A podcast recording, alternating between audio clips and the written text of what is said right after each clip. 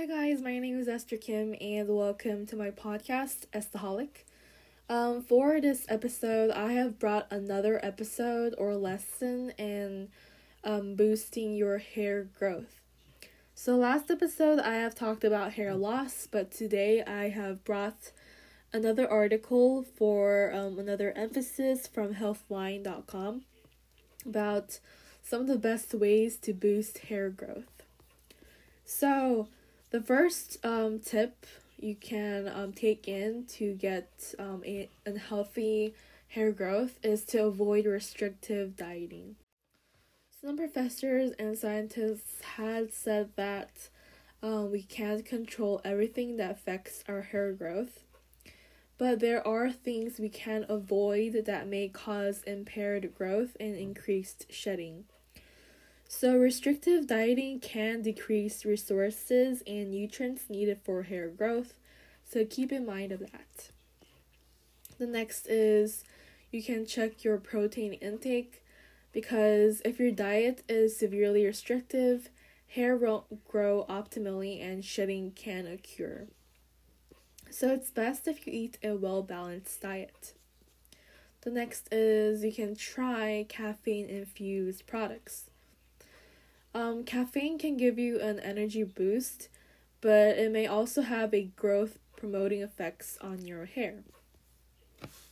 Also, you can explore essential oils. Not only do they smell good, but they may also help promote um, hair growth.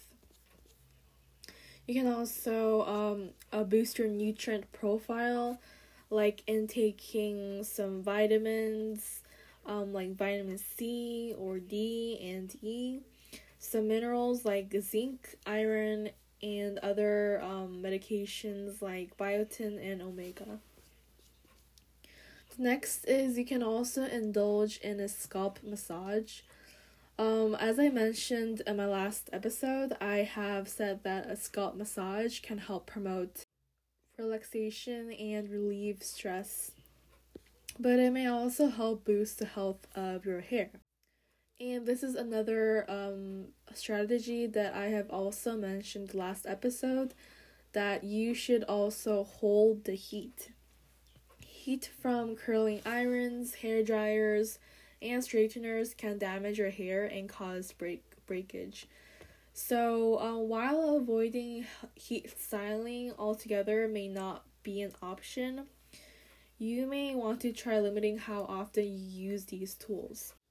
And of course, we I have to include that you should go easy on coloring your hair.